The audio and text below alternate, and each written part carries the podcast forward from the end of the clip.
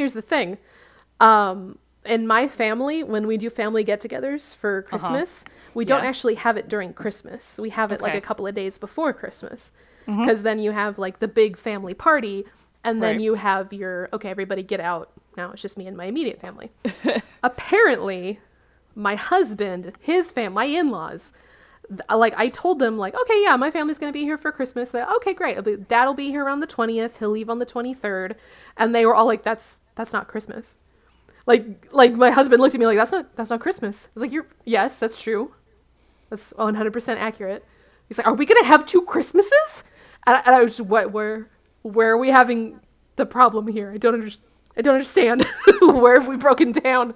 They assumed that coming for Christmas meant like for Christmas. So I've been getting a lot of crap for like, oh, Christmas part one. Oh.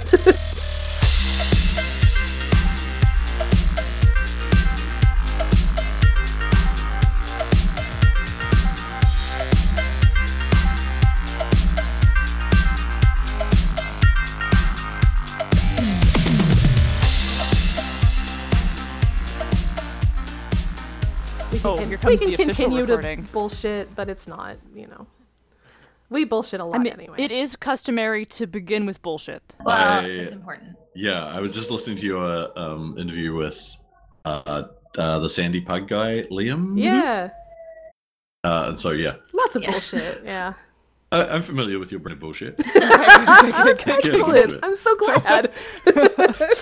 Although I have to say my fantasy football teams are both losing today, so I'm very sad about that. Oh, sorry about that. Did you bring the right party balance? Like, you've got to have a fantasy football healer to go with your fantasy football. I think that's my problem. I think they're all just getting annihilated. You just brought it. It's going to be a TPK all up in the air. Yeah. I hear party composition is very important in fantasy football.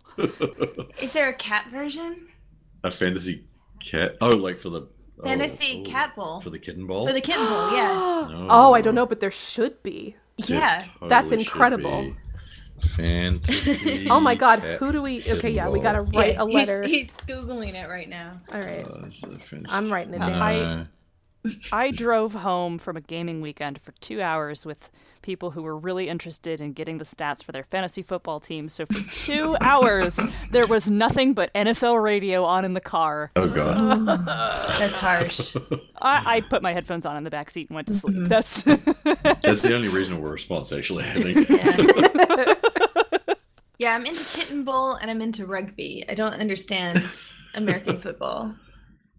But... Yeah, I don't understand it either. Honestly, I have no touchstone. The only sport I even get into is ice hockey, just because, really, honestly, because my husband is so into it, and then I started watching it. Like, oh my god, these huge men in like armor are whipping around on the ice like figure skaters, and at any moment they could be bare knuckle boxing. This is incredible.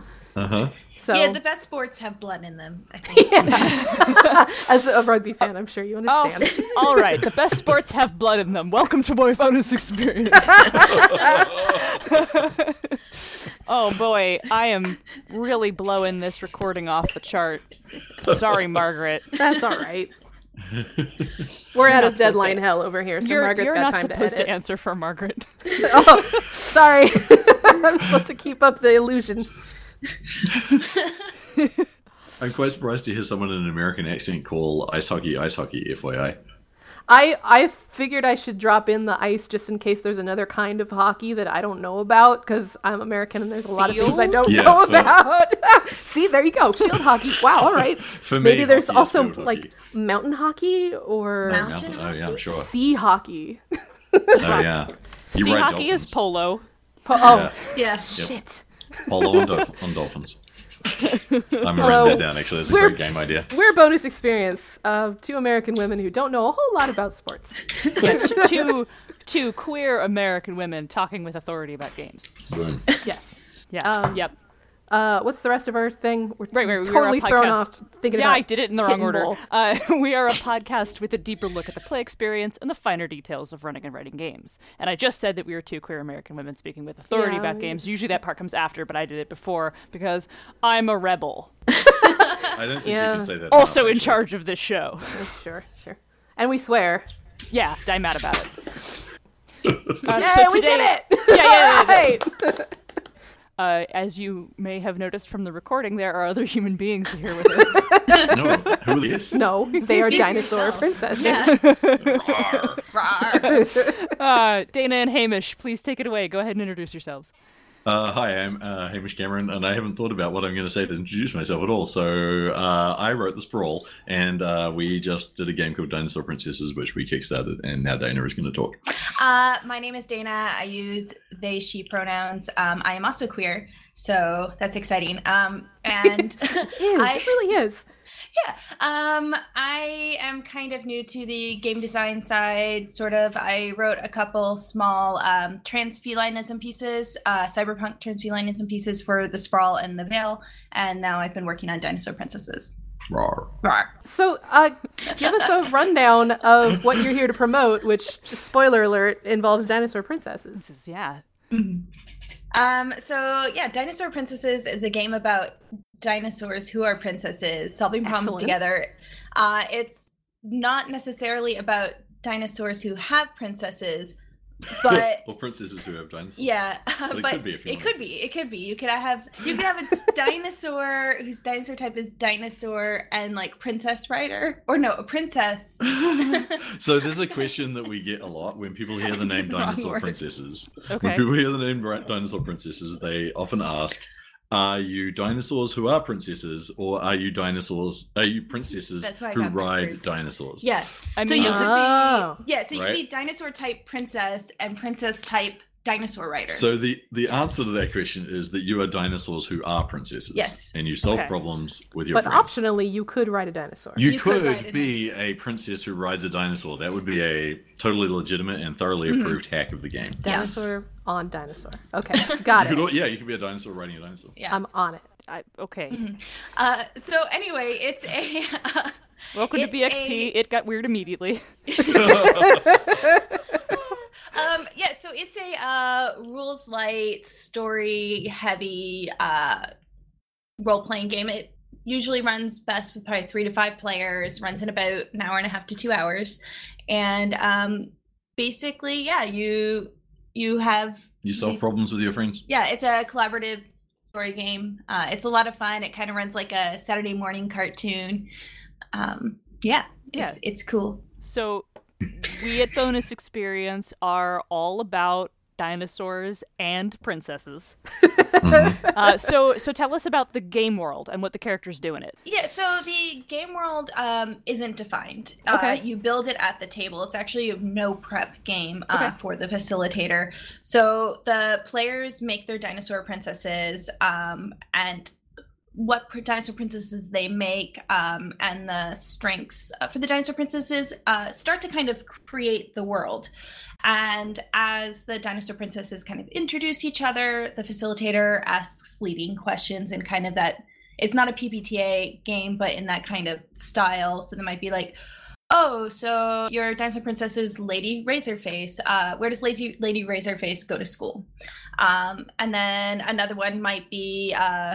Hortensia Bubblefez, what does your backyard look like? And as you kind of go together, they create the world together. And then the most important part is, as this world building is happening, you're drawing it on a big piece of paper to kind of create everything. Mm-hmm. I saw the little map example. Yeah. I love that, honestly. When I was looking into some alternative like game designs, and I saw what was it? The Quiet Year. Mm-hmm. Quiet Year. Yeah. Where you part of the game is drawing the map of what's going on around you, and I thought that was a really cool, especially because it incorporates more like kid art, which is another thing I'm all about here. Yeah, when we run it, we usually have like a big box of color pencils or crayons or something around for people to like scribble like their map in cool like kitty colorful art. And that's why the character sheets have space for drawing on as well. If you really want that kind of engagement.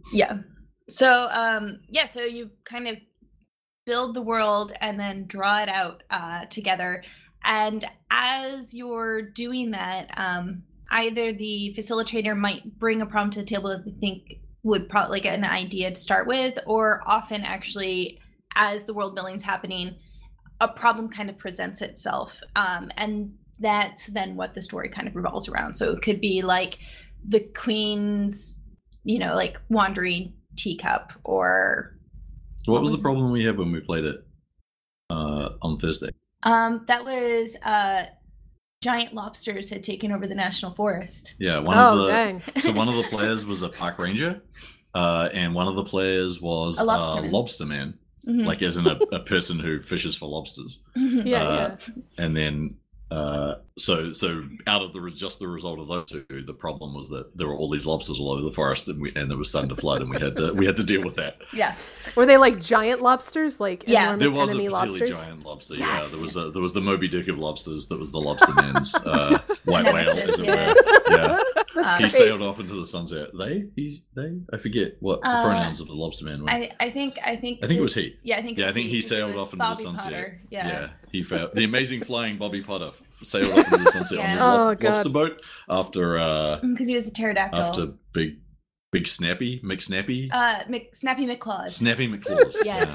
That particular player is a big fan of adding mix to last names of creatures. Yeah, as a certain je ne sais quoi. Yeah. It's her brand. After those two character example names you gave a few seconds ago, I think I'm going to hire you, Dana, to name all of my characters from now on. I'm a big fan of names. Coming up with names. Yeah, just Liam's razor face is very good. I'm particularly proud of that one. Yeah. Yeah, all of it was excellent. And I'm envious because when I'm put on the spot, I come up with the dumbest names. Sometimes even when I am getting paid to name things. I did during that game in which I was playing and Dana was running it, I outsourced it to Twitter, as I usually do. If I can't think of a name, I'm like, hey Twitter, what should I name this blah blah blah, whatever it is, and then see if people get back to me. Yeah, because you were playing Catasaurus. No, right? I was playing a T-Rex whose princess type was cat. Oh, that's what it was. I was a T-Rex who liked to curl up in the sun. I had my own sunbeam. It was very good. I curled up in all sorts of spaces that were far too small for me. Yeah, but your name that you got from crowd surfing was Meowie Sue. Oh, Meowie Sue. Yeah, that was particularly good. That was good. Yeah, I wish I could remember off the top of my head the person who gave me that name so I could give them a specific shout out. So you've brought it up. I don't know if you've said it explicitly, but this sounds like a pretty like kid-friendly game. Mm-hmm. So what was it like to design something that would appeal to all ages and especially have a home for younger role players? Yeah, it was interesting because I hadn't done anything like it before. So the origin of the game was that I have a couple of friends back in New Zealand, and they have two kids who were at the time I first started writing it were 4 and 6, and that was now I think a couple of years ago. And so their favorite things were dinosaurs and princesses, sort of both respectively and together. And we were just in some kind of late night discussion, and I said I could write that game, and then I had to, and I did. So it was almost like a design challenge that you sort of took upon yourself. Yeah, basically, because I just thought make a game that they would both kinda, like. Yeah, and it's kind of like it's a pretty grabby concept, really. I feel like every time we tell somebody that that's what the game is about, they're like, "What? Tell me more." Mm-hmm. Just the title kind of evokes that Saturday morning feeling of especially now with like She-Ra is back on Netflix. Yeah. And I was just watching that. Yeah, I gotta find some time to binge it. But yeah, I don't know. It's Dinosaur Princesses. Not necessarily a question, and I know you've probably gotten a lot of opportunities to talk about this, but I fucking love the coloring book rule book. I think that's probably the coolest idea I've seen in a while, and I'm not sure why more people haven't picked up on this, because everybody loves art of their characters. And to give like a template for like, here you go, just to color it in. I guess for like an actual question part, how did you decide which dinosaurs to include on your coloring book character sheets? Oh, that was a good question. I think did you just come up with it randomly? I forget. Because that was before I was really working on it when you did the art design. Yeah, so the idea for it to be a coloring book was Dana's idea. Mm-hmm. I was drinking a lot of beer. Yeah, and we were discussing it with another designer, a Kiwi designer, Mike Sands, actually, who did Monster of the Week. Oh, nice. And yeah, Dana came up with that idea. She was just like, what if it was a coloring book? And we were like, yes, it should be a coloring book. Because Hamish had always said he wanted it to be kind of like layout, like look like a kid's book. Yeah. Yeah. Yeah. And I just took it that one step further. Which is brilliant. Yeah. Yeah. I was working pretty closely with the artist, Jay Wall, on that, and I can't remember whether I gave certain art direction. Most of the specifics of the art was theirs. So it was kind of left up to the artist? Yeah. I think we together kind of brainstormed some ideas, because whenever I work with artists, I want their input into it a lot. I don't want to just dictate what's on the page and then have them like act like a little drawing robot that fulfills my vision or whatever. I want to see, I want their creative input as well as my creative input, which is kind of my whole philosophy behind design as well anyway. Like I want the rules to both make it easy for myself to run it and easy for me to incorporate everybody at the table and their creative energies into the story that you tell. Mm. I mean, I agree with that artist thing completely, because why would I hire an artist if I didn't want their take on it? Exactly. Right? Yeah. You want something of their style, and you want their they are a cool creative person, and I want them in the game. Right. You are the professional. I am hiring you to do a job. Exactly. Right. Yeah. Yep. You guys touched on a little bit about like you have a kind of dinosaur and you have a kind of princess. Tell us more about character creation, because I'm really curious. Yeah, it's pretty simple. So you have you basically decide two things to start with: your dinosaur type and your princess type, and those aren't restrictive. So your dinosaur could be a pterodactyl, but it could also be a cat or a train. And then you decide on two words that describe the strengths of your dinosaur. So it might be like fast and tall, or large and scaly. Yeah, I'm like having trouble with words. And feathered. Then feathered, yeah. And then you choose your princess type, and that's kind of like your profession. So it could be like an aquanaut or a news anchor or a chef or CEO or something like that. And then you choose two words that describe your strengths as your princess type. And that's basically character creation right there. And the other half of character creation, to me, the most important part is like coloring, drawing, and accessorizing your dinosaur princess. Mm-hmm. Yeah. Very important. That definitely takes longer. But yeah, I find that character creation, kind of for as simple as like deciding those bits is, it takes a while because people are usually having so much fun like drawing, thinking about their things to be, and drawing and showing their drawings off to the other players. And it's definitely something when I run the game, I don't rush at all, because that's part of what sets the tone, mm-hmm. and gives time for like people to start ruminating in their heads things about who their dinosaur princess is, and sort of already having ideas like what that world might look like that they are in. Now, I don't know if this is something that would like, if you'd have to kind of tweak the dial on it depending on like which age group you're playing with. But if I say drew my dinosaur princess with an enormous laser sword on her back, mm-hmm. does that mean, is that now in the game? Can I say, well, I drew her with a laser sword, so I'm going to use my laser sword on the lobsters? Yes. Yeah, as long as everyone's into it. Yeah. And the game is really about the kind of, I mean, to use the phrase from, yeah, with Liam, radical acceptance of everything like that. Mm-hmm. Nice. Because anytime you watch like a Saturday morning cartoon, like weird stuff happens all the time. Yeah, and it's just part of the world, right? It just happens. Like, it's kind of like almost like the axe cop like idea of it. Like I just decided that this baby is also a demon. Mm-hmm. Like mm-hmm. Mm-hmm. Exactly. Yeah, I read it once where their pterodactyl had a chainsaw arm and laser eyes. Yeah, and it was awesome. That's incredible.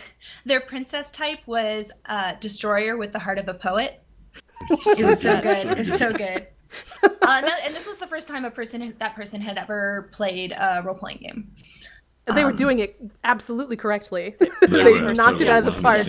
Which is part of the thing with Dinosaur Princesses, is that it's very, very, very, very friendly to new role players, because the rule system is so light and it's a very fun, creative sort of game.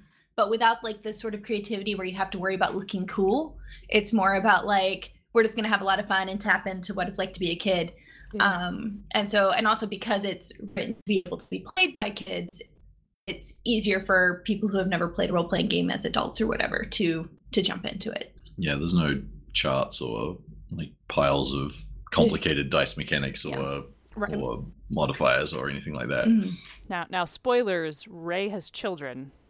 I do have children. Is an expert on this topic. Yes, they're a little they're older now, so they're unfortunately heading into that age where they're trying really hard to be cool.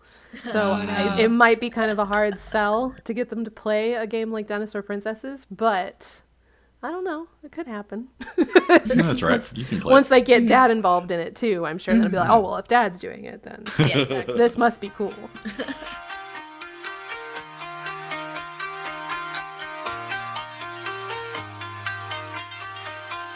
Well, hello, friends. Welcome to the mid-episode break. It's just me in here today.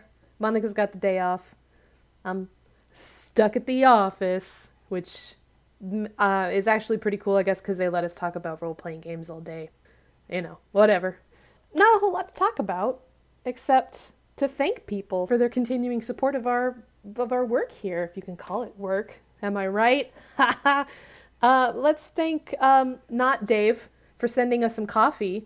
I don't know what his name is, but it's definitely not Dave. Thank you for your monetary support of our endeavors. If you would like to do what this mysterious stranger not named Dave has done for us, you can go to coffee.com/BXPcast, where you can send us a small monetary donation, like a tip jar, basically. Also, thank you to Mimi, Meepsalon on Twitter, for bringing up the possibility of us discussing how to ensure diversity as a GM. Like, we talked about the importance of diversity in your NPCs, but not how to, like, really enforce that and make sure that it's, you know, that you're following through on it. That's a great idea, and we are adding it to the topic list, Mimi. Thank you so much for reaching out to us on Twitter. Also, Michael Phillips, Ronin Kakuhito on Twitter, wanted to know what our feeling was about stovetop popcorn, because for just a bit more than an air popper, you can get a hot plate spinning popper, which I'm all about, personally. I don't have access to that yet, but I can sense that it will become a part of my future life, because microwaves, man, they're just too convenient, and I don't trust it.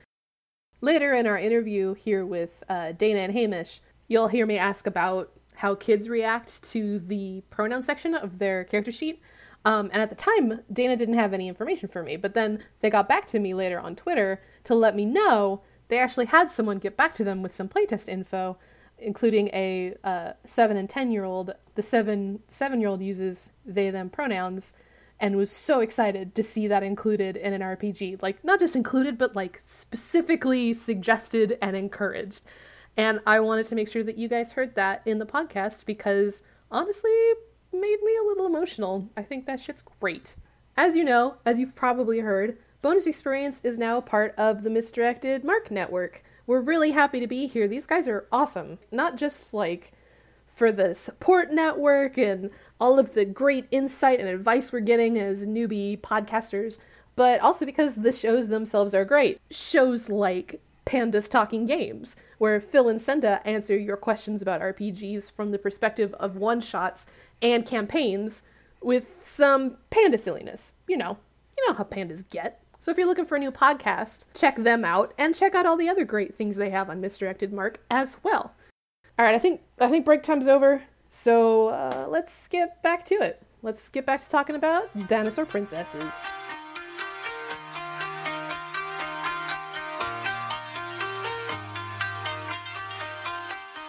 So you guys described Dinosaur Princesses as a collaborative problem-solving game.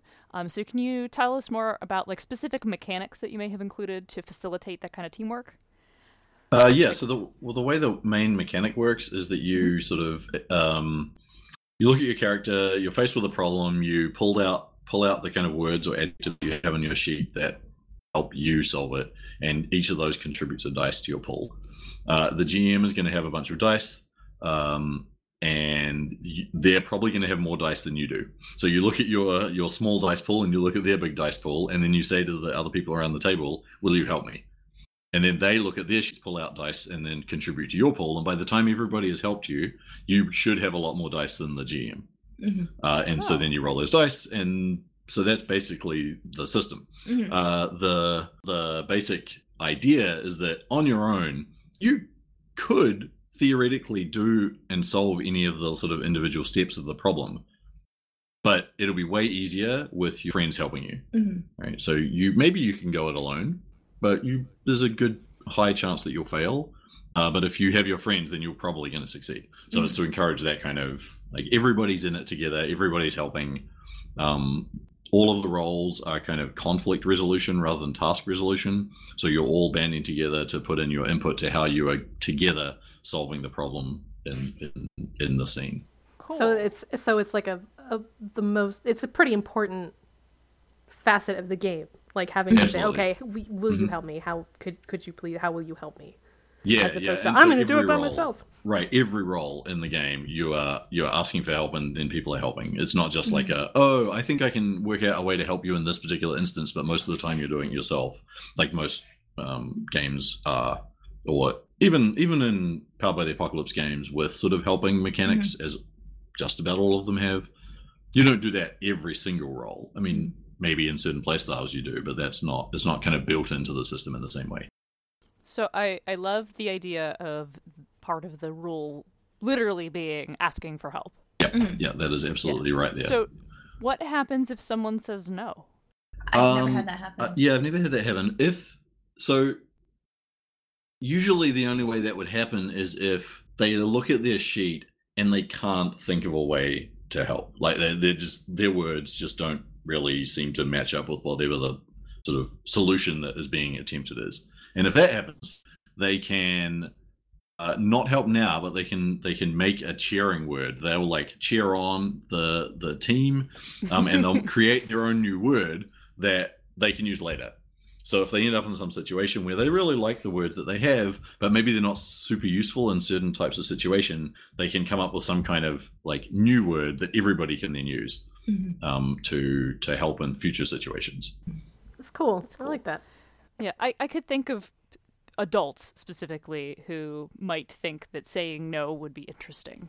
Yeah, I haven't had that happen, and I think part of it is, you're going into this game and with this kind of soft, friendly mm-hmm. feel, and mm-hmm. when you're being told, kind of like having the introduction to the game and kind of told about what the rules are and everything, part of it is this is a collaborative story game where you solve problems together. So if you're you have to, with any game, I feel like you have to buy into the game a bit. Right. And since it's specifically built around, like, being collaborative and helping each other out, like, friendship is magic. Mm-hmm. I think in of that itself, that kind of mitigates that from happening.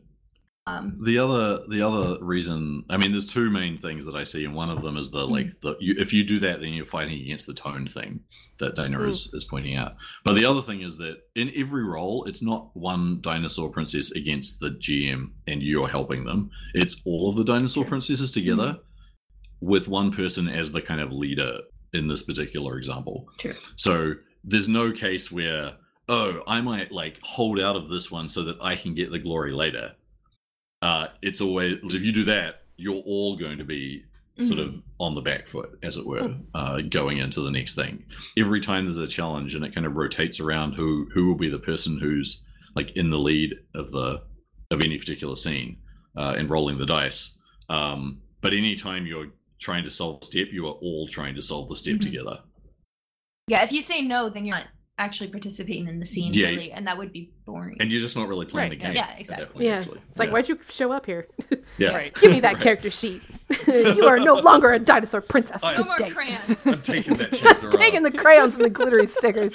That, honestly, that would be devastating. If I messed up the game so bad they took away my glittery stickers. So does it rotate through each player and their princess's problem? Like, is a typical play session like Dana is facilitating the game, and Monica, Ray, and Hamish are playing, and Monica's train princess is the first person. You said train was a viable option. Totally. I'm one of those. I'm one of those people who's like, oh, you said something that's not on the cover. Uh-huh. I'm going to do the weird thing. Monica's yes, Monica's defense lawyer train princess is awesome. Like, has the first problem. Like, do I go first, and then we all work together to solve defense lawyer train princess's problem, and then we go to Ray, and then we go to Hamish, and that's a session of play. I really want to play this game. But no, because there is one problem that you all have. So okay. The GM will ask all those questions. Oh, and by the way, the GM is called the paleontologist, and so the paleontologist asks all these questions at the start while you're making your characters, and then we'll come up with one kind of unifying problem for the dinosaur princesses to solve. It might be that the teapot has gone missing, like the teapot that you need for the royal banquet coming up later that day or something like that. And you all have to together solve that problem.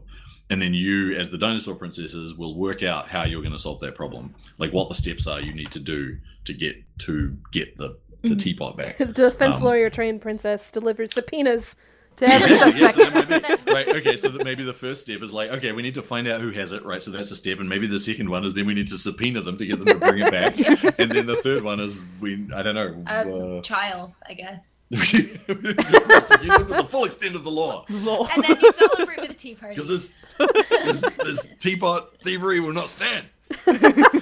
Dinosaur Princess courtroom drama. Dum dum.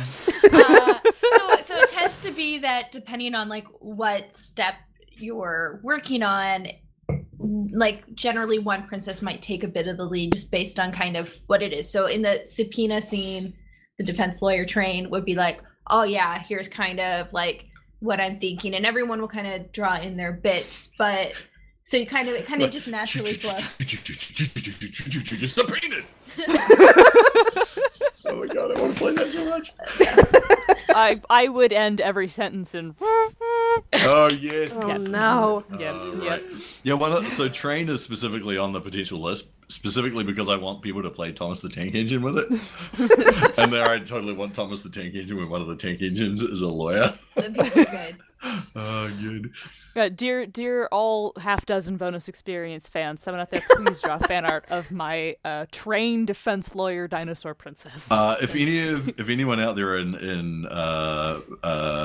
bonus experience fandom land is good at drawing Thomas the Tank Engine, like tank engines, trains, then email us and maybe we'll put together something. Is this the next idea? Are we doing? We'll do a reskin. Oh, yeah, totally. It's publish easy a little reskin if somebody can draw good trains. Exactly. So obviously the system kind of lends itself to wackiness and shenanigans, as the case may be. What are some of your favorite stories from playtesting this with kids? From playtesting with younger players? There was one where. One of the I think it was a pterodactyl, and one of his words was fiery, and then the drawing that the kid drew, this was from a convention, was just like a pterodactyl that was completely on fire. Oh, and everything he did was totally about being on fire and setting things on fire. It was so good. And that's the kind of wacky stuff that like an adult may well come up with that, right? But it's the kind of this completely out there idea that kids playing these ideas, these games, like really just love. And they can just run with them. Yeah, but just kind of because one of the ideas is part of that like radical acceptance, radical inclusion idea is that I don't want anybody to say, oh no, that's too wacky for this game. Like this isn't a particularly serious game. This is a game about embracing like any kind of like fun thing that you want to do, putting them all together and seeing what kind of awesome story you tell together. I mean, yeah, we had giant lobsters attacking a national forest, so yeah, that's pretty good. And now you have the canon of the defense lawyer train. Oh, so yeah, good. For sure. I also like to put them in the document. How do you find kids react to the like gender inclusive ideas you have in here, like the idea that princess is not like a girl thing, like anybody can be a princess? And has anyone gone hog wild with the pronouns once they realize, like, there's not just he and she? Oh my God. Well, I mean, my pronouns when we played the other day with my Tyrannosaurus cat were like meow, meow, meows. Yeah. Yes. Which is awesome. I haven't seen kids go too wild with pronouns, but I have seen them. Yep. Yeah, I mean, partially because the new version of the character, like the character sheets that I've designed kind of most recently are the ones where we had the pronoun listing, because it's always been that, you know, you can have different pronouns in Dinosaur Princess, doesn't mean you're a girl, but we hadn't done like the official character sheets, and they were just kind of haphazard ones, like a couple lines to write down a couple words on, and so there wasn't like the specific slot to call out explicitly pronouns, and I play tested with adults a couple times in that, trying to figure out how the best way to put pronouns on there, get people to actually write pronouns. Originally I had it like, what is your name and your pronouns, and people would only write their name because you can't have two things in one question. And then I made a specific pronoun line, and then people would fill it out. And I'm usually of the belief that you don't give choices, put a blank line and let people identify how they want. But then I was thinking about it, and I was like, but when kids are playing this, they might not have ever, like you said, like understood that they could have different pronouns. Yeah, exactly. They could come up with their own pronouns. So now the final version has a list of some pronouns to like help break that. So there's they, them, zeezer, they, them, and then he and she, and then also says, and then create your own. Yeah. But that hasn't been play tested with the kids yet. Yeah, that character, so the most recent character sheet, which I think is the final character sheet at this point, is also up on the website where people can download it and take a look at them. Yeah, so if anyone has kids out there, feel free to download it and see what they do and let us know. So let our listeners know where they can find you on the internet. If they want to follow you, if they want to follow the progress of Dinosaur Princesses, if they want to follow your other stuff. Yeah, so you can follow sort of our general stuff at www.ardens.org. It's the website, the bloggy thing, and pages about our various games. You can get all the games on Drive Through RPG or from IPR. Dinosaur Princesses itself will be out early next year, probably, from backers. And you can follow me on Twitter at Peregrine Kiwi, or at Ardens Ludere, or at the Sprawl _RPG. And you can find me on Twitter at Day the Elf. That's 2 E's. And that's basically it. That's basically my post. But I mean, also like as Hamish said, like Ardens . And wherever good dinosaurs are sold. And where, and deep in your heart, where the Dinosaur Princess magic runs strongest. But please don't like burrow deep into my heart to find me. Unless you're a cat. Yeah. Then you can totally burrow inside me. I'm here for whatever. I serve cats. It started weird and it ended weird. Oh, I literally almost said exactly the same thing. About cats or about burrowing? No, about it getting weird. I actually think just you both are delightful, and I've had a lot of fun talking to you. Yeah, and I haven't, honestly, I've been smiling so big since we first started talking about Dinosaur Princesses. It's made me feel like it's made me feel like I did when I would wake up early to watch cartoons on Saturday morning and eat Fruity Pebbles. That's the power of Dinosaur Princesses. Yeah, and hopefully we'll run into each other at a con. So we will. Are you going? Yeah, we we'll be at PAX Unplugged. And I was just about to ask. Yeah, we're both going to be running Unplugged. Dinosaur Princesses there, and we'll also be at Breakout Con in Toronto in March, running Dinosaur Princesses. Monica. Yeah. So yeah, what we do our thing. Oh, where now. Can we find? Right. We do our thing now. So if you want to follow the show and enjoy more bonus experience, more of our charming interviews, all of them are as rambly and fun as this one, but not quite as charming as these two lovely people. No. Don't say that around. You're going to hurt Liam's feelings. Liam's great. I'm more afraid of Danielle coming to my house and beating me up. Oh, Danielle will get you. Yeah. I'm joking. That's right. You're not a trained lawyer. Mm-hmm. Yeah, unfortunately not in real life. The website, our website is BXPcast.com. I can be the villain princess that's always tying people to your train tracks. Good. I was having trouble thinking of how to tie it in. I'm sorry. What's our website? Our website is bxpcast.com. If you want to follow us on Twitter, we are at bonusexpcast. And if you want to send us an email, if you have a question and you want us to help you solve a GM thing, if you have a design thing you want us to fiddle around with on air, if you just want to tell us how great we are, you can email us at bonusexpcast@gmail.com, which goes directly to my phone, and I check it while I'm at work. And then she'll tell me if something important comes through, and I should check it too. Yes, that is what happens. And if you want to follow me personally to see what I'm retweeting lately, I don't do a whole lot of original content on Twitter. I mostly just retweet stuff that is either political or funny. You can follow me at Zenith Sun. If you want to follow me for some reason, I'm not going to judge you. I'm Ray_Cole on Twitter.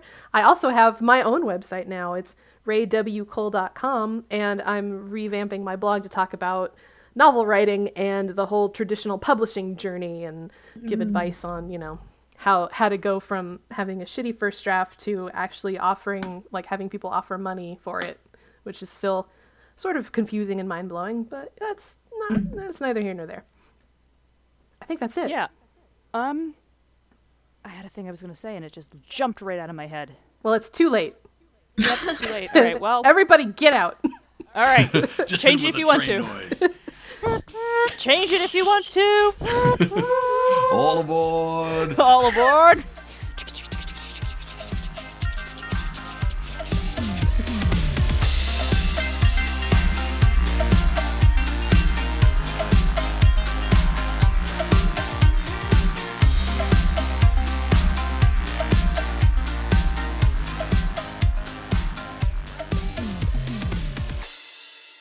Thanks for listening.